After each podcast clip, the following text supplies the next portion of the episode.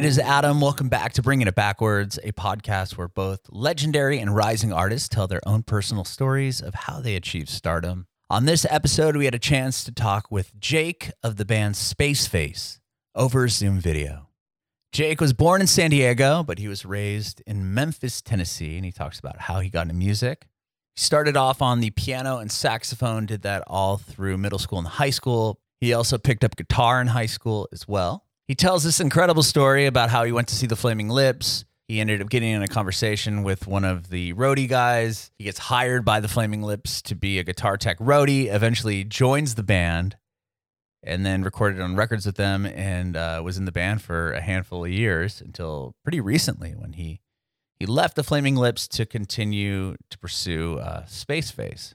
So we hear about his time in Flaming Lips and all about the new Spaceface record that's coming out and a tour coming up as well. You can watch our interview with Jake on our Facebook page and YouTube channel at Bringing It Backwards.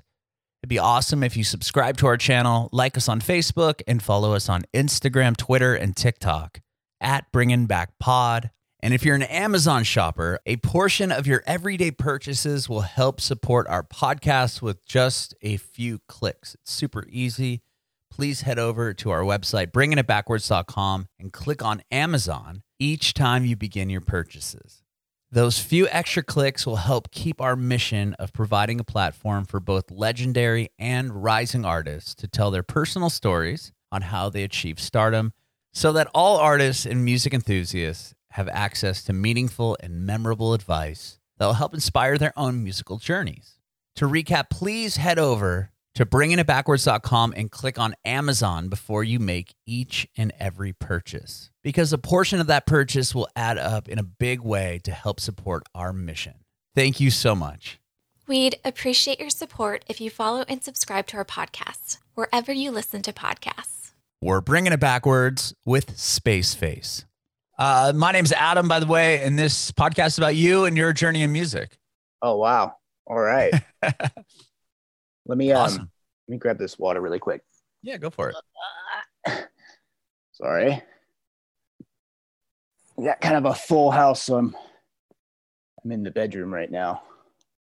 All good. I love the lens flare. Oh, you had one going on there. I'm not trying to not trying to do it right in here. Let me see if I can Very artsy. get it without. There I am. Hey, right on. Awesome. Cool. Um, yeah. How's it going? I'm doing well. I'm doing well. Again, I appreciate you That is- doing this. That is an immaculate room. I guess this isn't the best format for me to be talking about it on a podcast, but wow. Oh, thank you. That is funny. Looks yeah, like this. store. I'm sorry. Said it looks like an Apple store. Actually, it is. No, um, my we just recently moved to Nashville, so uh, it's very tidy still because I haven't got all my crap out. But um, Where'd you move from? San Diego, Dude, that's crazy. I was born in San Diego and I grew up really? in Memphis. Wow. Okay. Well, let's talk about it. You, what part of San Diego? Um, I was born on that naval base um, on the south side. And, Okay. um, funny story. On my birthday, I turned 30 this year. Um, my mom gave me clippings from the jade tree that was at this tiny house that they were living in when they had me. And got a little jade plant here now in LA.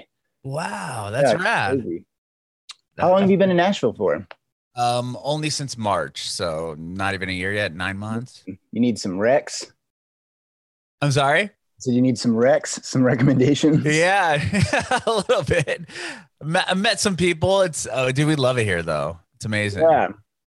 I'll have to introduce you to my friend Taylor. He's the talent buyer at um, Mercy Lounge in the East Room and Basement East and stuff. Oh, cool. I produced his record about a year or two ago. Um, he's a cool dude. Am- amazing. Yeah, I heard that uh, there's something going on with that venue, right? They're moving it or something. I thought, um, yeah, it's One of them. Mercy's, Mercy's moving, right? And Cannery's staying, or is it? Yeah, it's something like that. Yeah, I don't know. Yeah. But hard to keep up with Nashville stuff. It's always everything's changing. Rad. So you were born in San Diego. So parents are in the Navy, I'd imagine. my dad. Yeah, he did the F fourteen Tomcats. Like if you've ever seen Top Gun, Yeah. that's Oh like a- yeah. that's like a real thing apparently i grew up with this like in his office there was the plaque with like two eagles holding missiles and stuff. And you're like, oh, that's like a real school.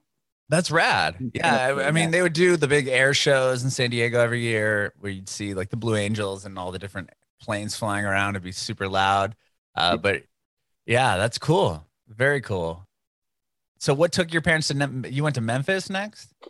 Um, no, uh, they, they went to Puerto Rico. My dad was doing. Um, he was in a squadron called the Sundowners, which I think is probably kind of racist now. Um, but they were on a naval base there, and my mom was getting her master's degree. I remember like she's such a badass dude. Like, I, I was like, you know, two or 3 mm-hmm. I remember like she'd put me on the back of this bike bike to her college, take classes, and then be like a TA, and then like bike back, and we'd stop at the mall. She'd let me eat like mint chocolate chip ice cream, and then. and I had two. I got a brother and a sister too that are like eight years older than me. So like, my dad's out flying and doing all this stuff. Mm-hmm. my mom's getting her master's with three kids. It's just crazy. And wow. then base gets shut down, and I think it was just like three kids tired of moving the ones that are eight years older than me around and FedEx has a pretty good like policy of hiring like ex-military people. Oh, cool. And Memphis is the hub.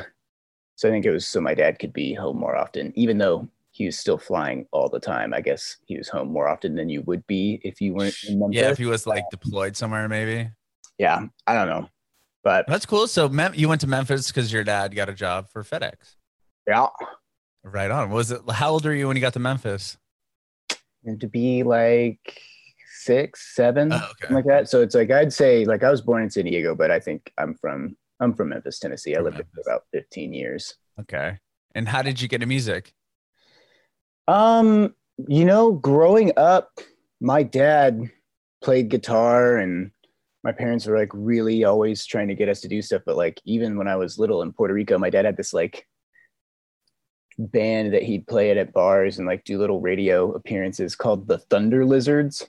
and it was him and um, this dude Chris Barkham, whose call sign was Spock because he had an ear clipped off on a helicopter accident. Oh man!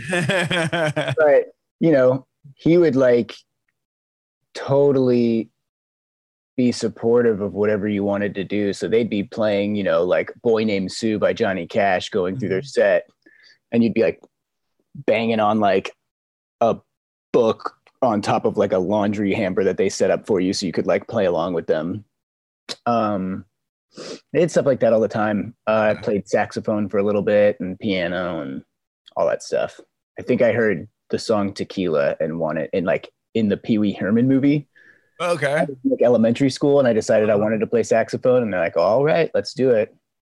stuff like that. Um, did you play it through middle school or high school at all, or did you stop? Yeah, I went all the way through high school and did tenor sax, and then in high school it was sort of like I felt like our band was like 250 people in the marching band, and like wow horn sections and stuff. I mean, you're supposed to take it seriously, but mm-hmm. I felt like there's this like alpha male mentality of like you marched weird. Like now you have to march without a neck strap. So I straight up quit and joined the drum line and ended up playing uh, oh, wow. marimba and xylophone and stuff, which culminated in uh, my senior year. I think um, I played guitar and got put in charge of like the electronics, which meant like just like taking a PA out on the field and miking up all the um, uh, like the gosh, percussion yeah, all the like marimbas and xylophones and stuff. Uh-huh. And the theme of the show was called Cruisin'. so we did like so there's a big like fake radio in the middle of the field with a radio tower on top and we're doing like bridge over troubled water make my funk the p-funk and i had to run to the middle of the field climb this two-story tower thing and clip in it and play fucking freebird on Whoa. thing. And they like hooked up a smoke machine and everything. There's a whole PTA meeting about like, we don't want this child inhaling smoke. I remember I remember my band director, Mr. Smith, saying, Now listen, if you're worried about Jake inhaling smoke, I don't think you know what he gets up to. He's gonna be fine. He'll be just fine. pretty funny. We had a What did you play? Uh, what instrument did you play when you went up there to do? it was guitar, Freebird? yeah. Oh, you did play. You played Freebird on guitar. Yeah. Wow. like on this radio tower with it was ridiculous. We had a pretty great um high school band. That's rad. Dude, dude was like so welcoming. Like it was always like if you want to join the band, even if you don't like have money or something, like he would find a place for you and like we do fundraisers to get kids involved. So that's why I hope we were always like 250, 350 strong. And Mhm.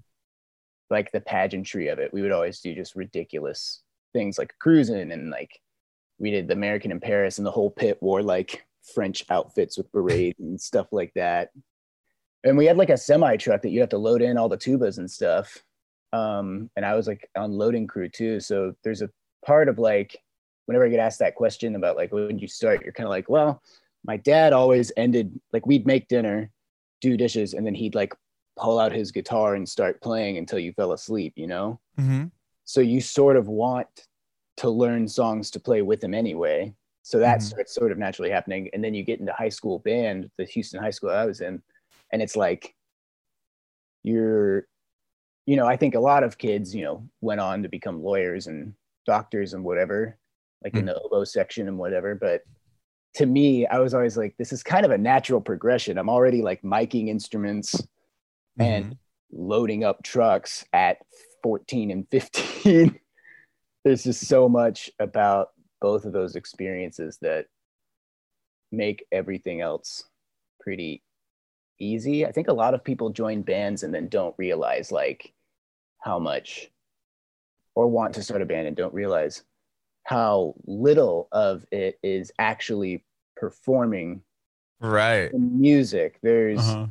practice there's all these logistics i mean by the time you get to go play for if you're you headlining you know an hour there's 17 to 20 hours of everything else before that Right. Right. Exactly. Gearing up for it. yeah and i think that frustrates a lot of people but to me it's just like o- obvious i guess Mhm.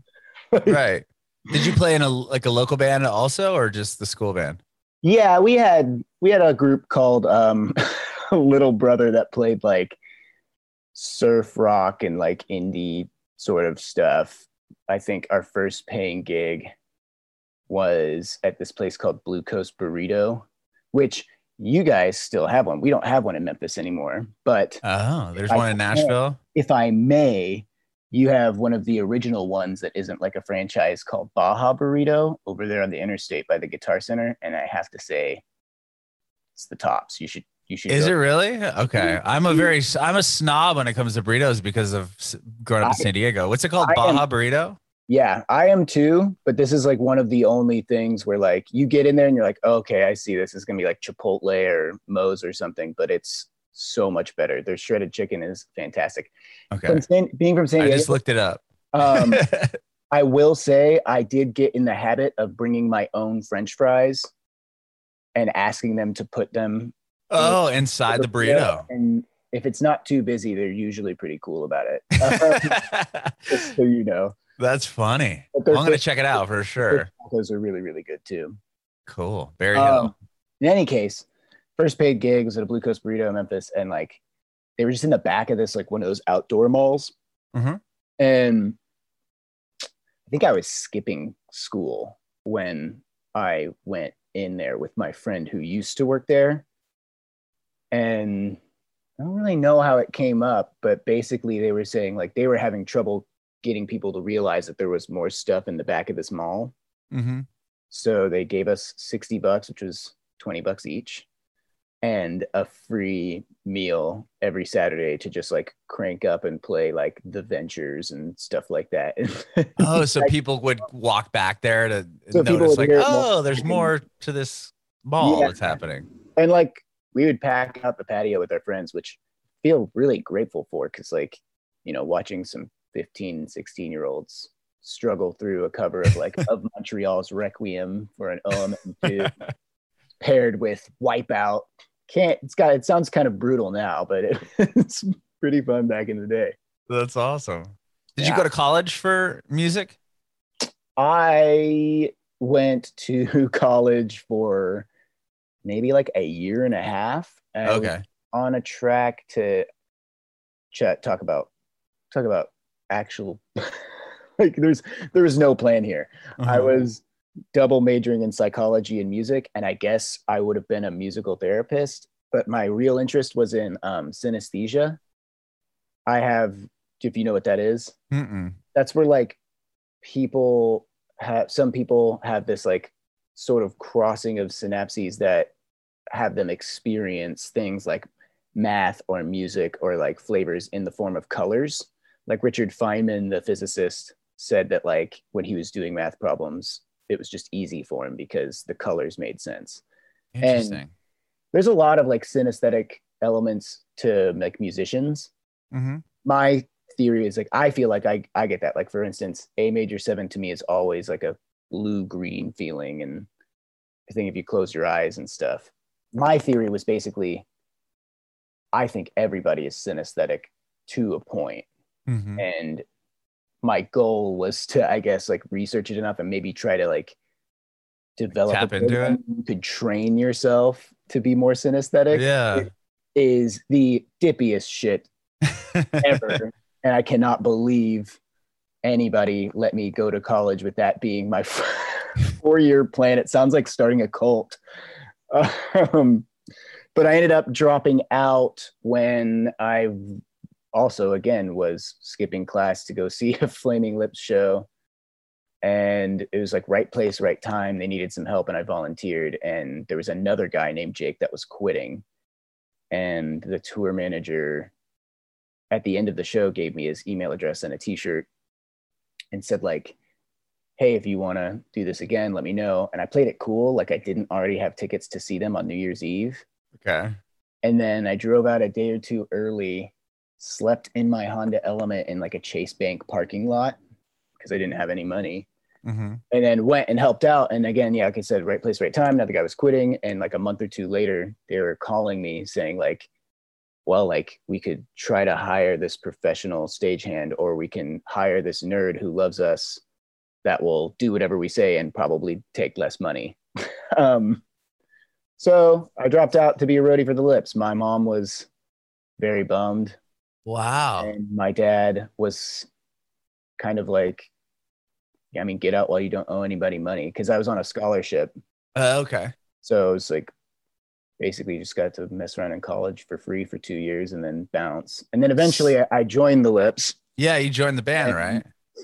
yeah it was sort of like they just decided to get off tracks for a few years and needed somebody to play like synth bass or something and i remember wayne asked me like can you keep a beat? I said well i have my own band. I like to think so. All right well i need you to come to oklahoma tonight. You're going to start playing synth bass at this yoshimi battles the pink robots show.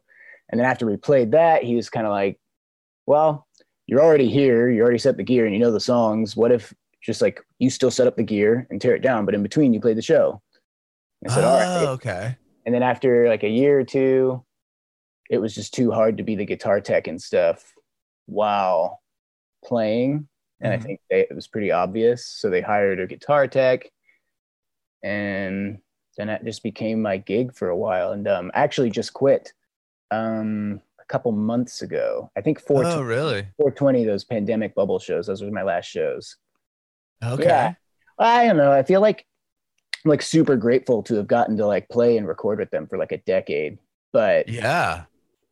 I think turning 30 had me going like, well, okay, wait, there's so much of like space based stuff that I've had to like sacrifice and put on the back burner. And it's like, I know it Mhm. sounds delusional, but gotta pursue your own thing.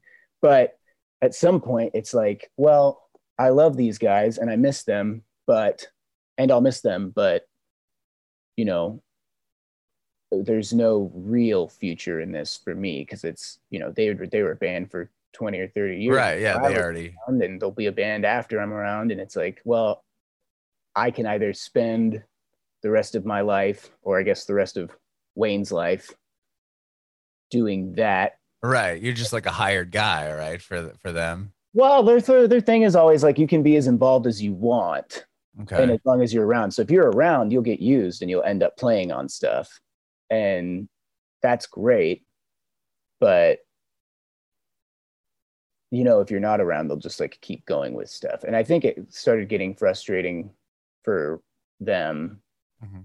that I was out here and not wanting to move to Oklahoma because I'm not even from there. Oh, so they're the their band's based in Oklahoma still, and you what have to go out there to record or Yeah, there was a time where a few people lived around everywhere, but like over the last six or seven years, it just sort of like everybody kind of moved back into that area, and I moved over here.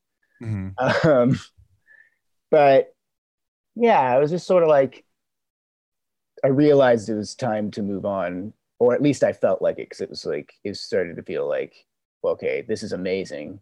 Obviously, who gets to join their favorite band? That's insane. yeah, right, But- and then probably played as massive crowds that you had yet. Oh to play yeah, for. like yeah, exactly, and doing all sorts of crazy shit and getting to record with like Kesha and Miley Cyrus and like I got to meet Kevin Parker wow, before Lonerism came out. He was finishing that up at Fredonia when I drove up there with Wayne to do this record with them, and he's finishing up, and I was like, oh man, I really love your record.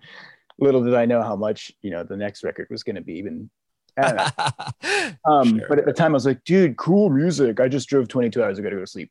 But um, yeah, I guess I'm trying to find like a nice diplomatic way to put it. But you're basically like dedicating your life to somebody else's stuff that you get to help out with from time to time. But you know, at the end of the day, right, it's not like, what would- yours.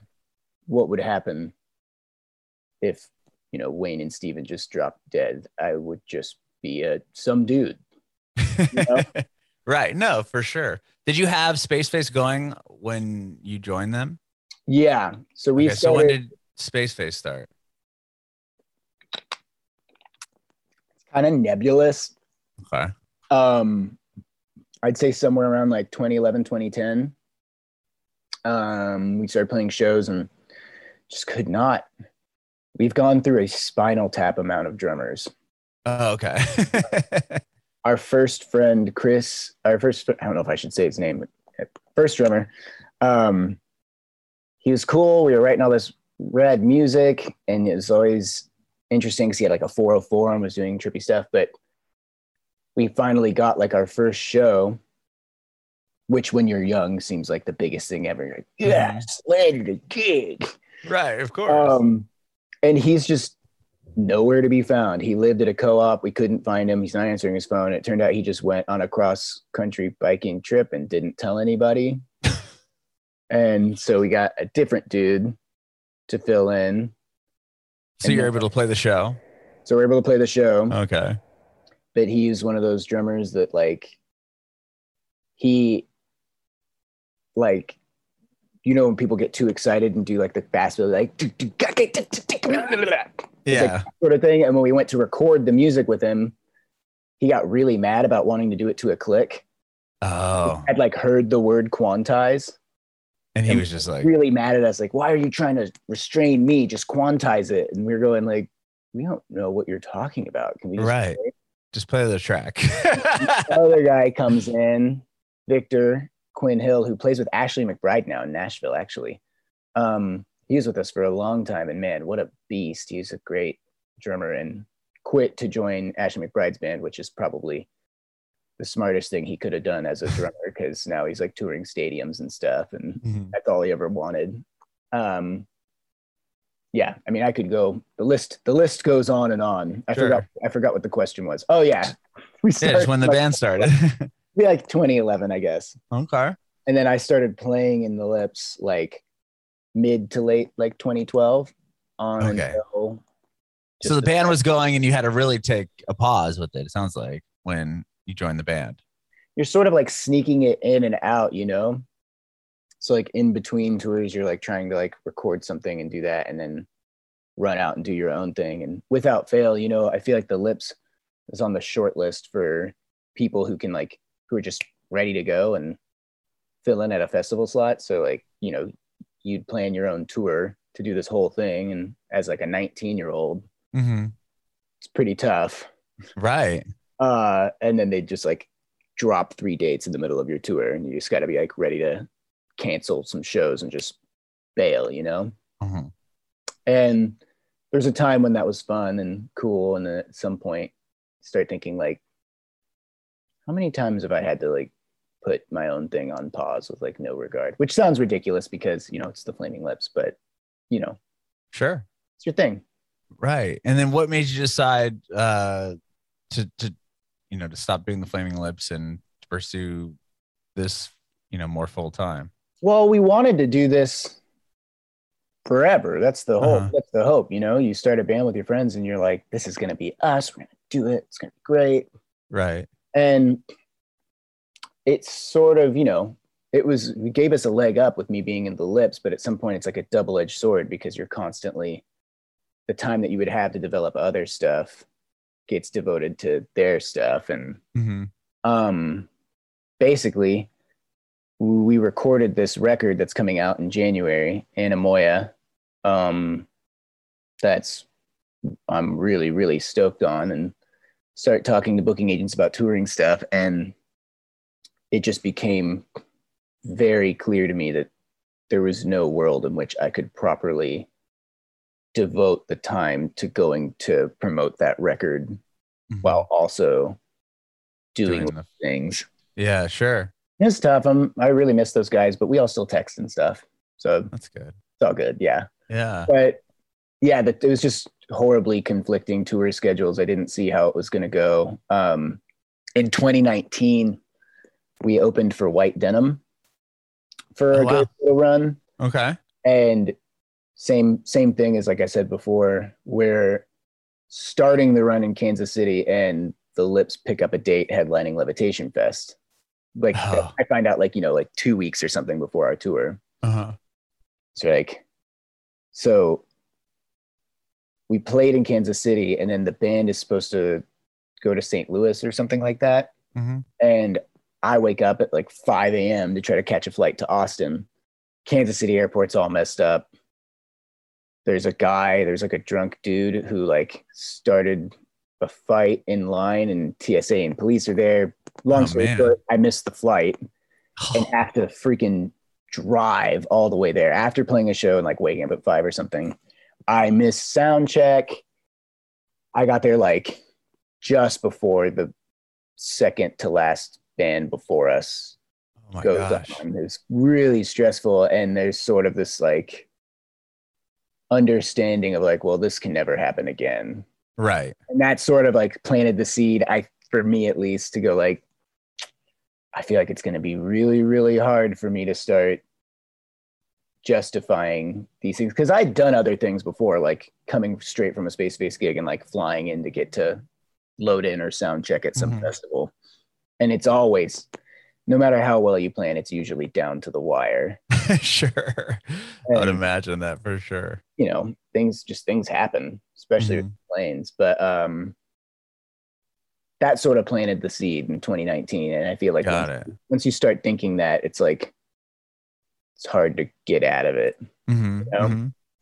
And then 2020 happens and there's no touring or any of that going on. So did that free up some time for you to write this record for Spaceface?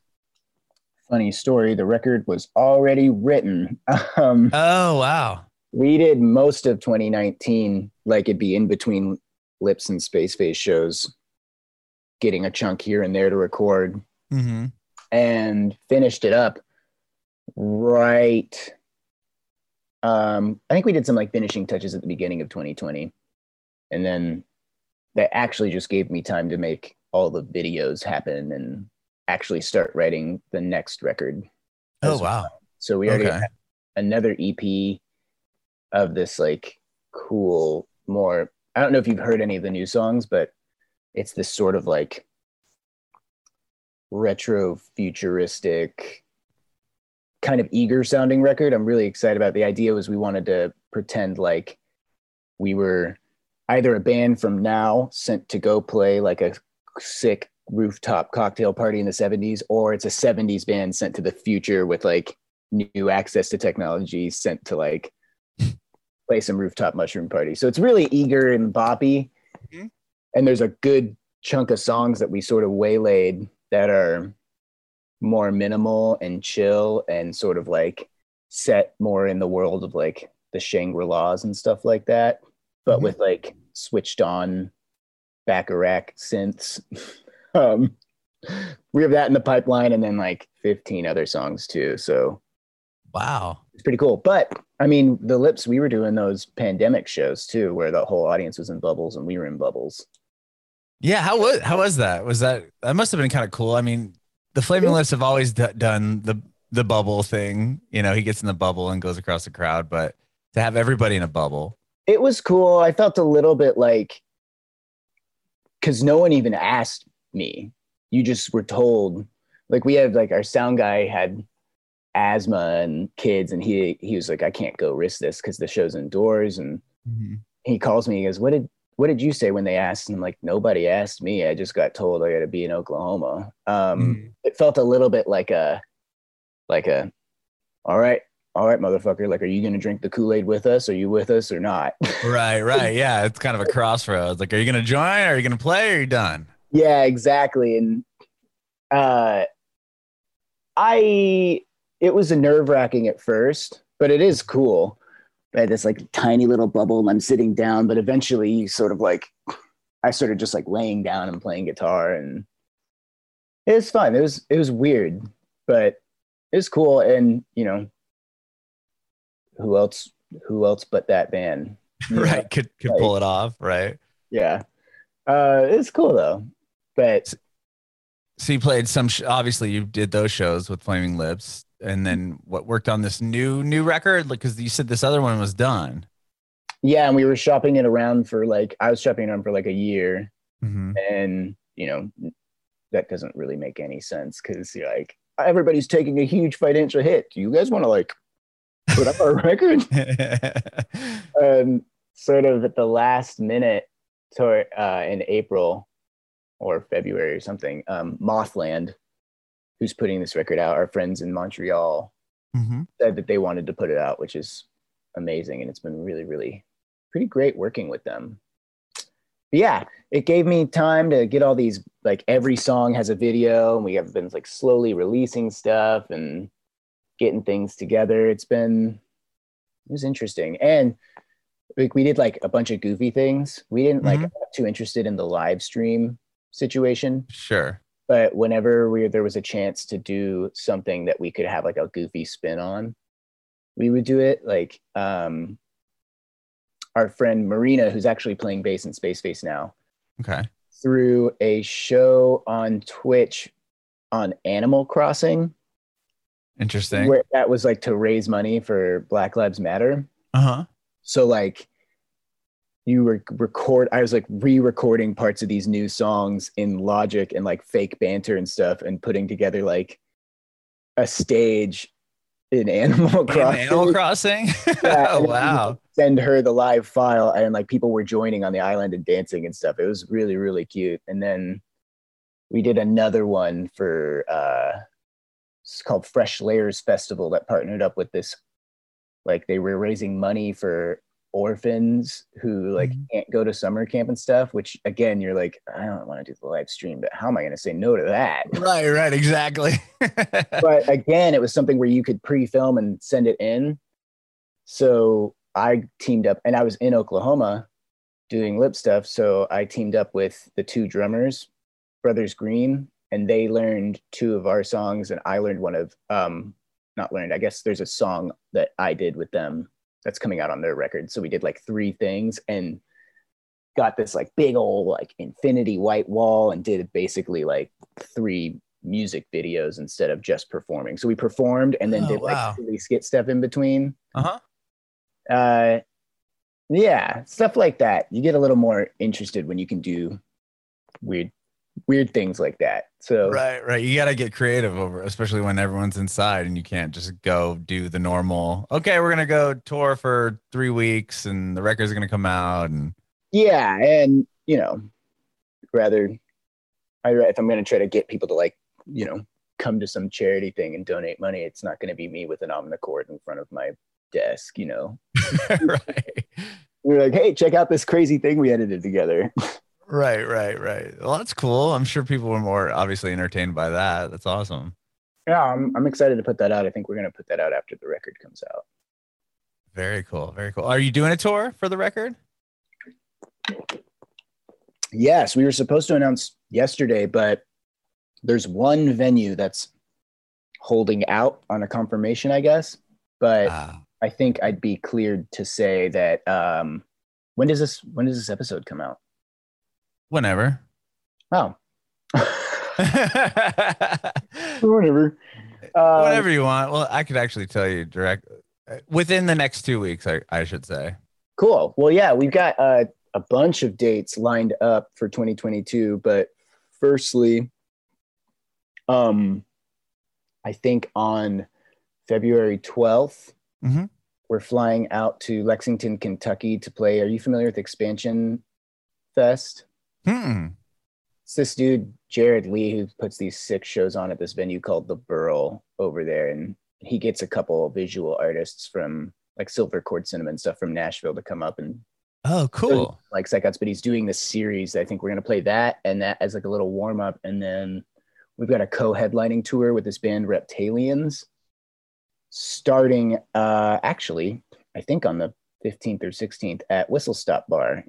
Oh, in San Diego. Right on. yeah, and that goes to the Constellation Room the next day. The Echo on the 19th, up through Oakland and Portland and all that stuff, and then a bunch of stuff in April and March, getting us towards Norman Music Festival and Distorsion Festival in Montreal, and then a bunch of stuff. Awesome. Sounds like a yeah, a lot of stuff Yeah. going on. Yeah, And then you already have like more music ready too, right? You said you had a whole EP. yeah. We're gonna. I think we're gonna try to put that. That's been the like, you know. Do you do you make music? I don't. I'm just a fan. that's like Julian Casablancas has a pretty funny quote about that uh, saying like by the time you hear the music I already hate it. Right, you're over it. I don't I don't feel that way about our stuff, but Uh-huh. You do you already have mentally like moved on to a different phase sometimes. So it's like kind of difficult to like inhabit this world promotional wise and practice wise when you're already on this other sound. And like if it's done, you just want to like put it right out, you know? Right, and you're probably like, you, if you think this is good, wait till you hear this next song that I have. Right, and you got Like, to incorporate it into the live stuff but you can't. I- Yeah. I had a meeting with Mothland the other day, and I'm going like, all right, yeah. And then we have the single, we have like remixes, and then we can put out the EP like in March or something. And They're like, uh, the head of the label, Marilyn, she's sort of the head honcho. She's like, all right, like hold on though, we still have to like promote. yeah, let's album." pump the brakes. I'm like, yeah, yeah, okay, all right, cool. But That's the goal awesome. is to try to do another. I mean, I would like to make the EP just another record. I think we easily could, but that's sort of me and the other singer have this sort of back and forth. He wants to make it all one piece Mhm. with these six songs, which I get. But I'm like, we could probably just add these four other songs from the and just call it another record. Call it another record. The same year, but I get that he wants to do like a flowy, everything is connected situation. Mhm. So we'll see how that goes. Awesome. Yeah, I think the goal is to put out another EP and then have like six or seven songs and then probably have the next one ready to go By by time. time next year. Very cool. Very cool. Well, Jake, Yeah. thank you so much, man, for doing this. I appreciate it. yeah, I'm not, I guess I like ramble a good bit. I love it. I appreciate you. Um, I have one more quick question. I want to know if you have any advice for aspiring artists. Ooh, um, learn to record yourself because you just always need to be able to get demos out. And the amount of like weird happy accidents you can have just um, increases exponentially once you're just once you have the skill set to mess around in your own free time. Um, don't be scared to get a little ridiculous just as far as like live stuff goes, I feel like I'd rather most people would rather see some at the very least weird or interesting than boring or ridiculous than just standing there and playing guitar. Nothing against singer songwriter stuff, but it's been my experience. Um, and unless your name is like super offensive or something, don't change it. Just stick with it. I feel like I've seen so many bands just like get tired of their name, change it to something else, and then it's like totally starting over. And you're like, just stick with it. I feel like eventually the sound becomes the name and not the other way around.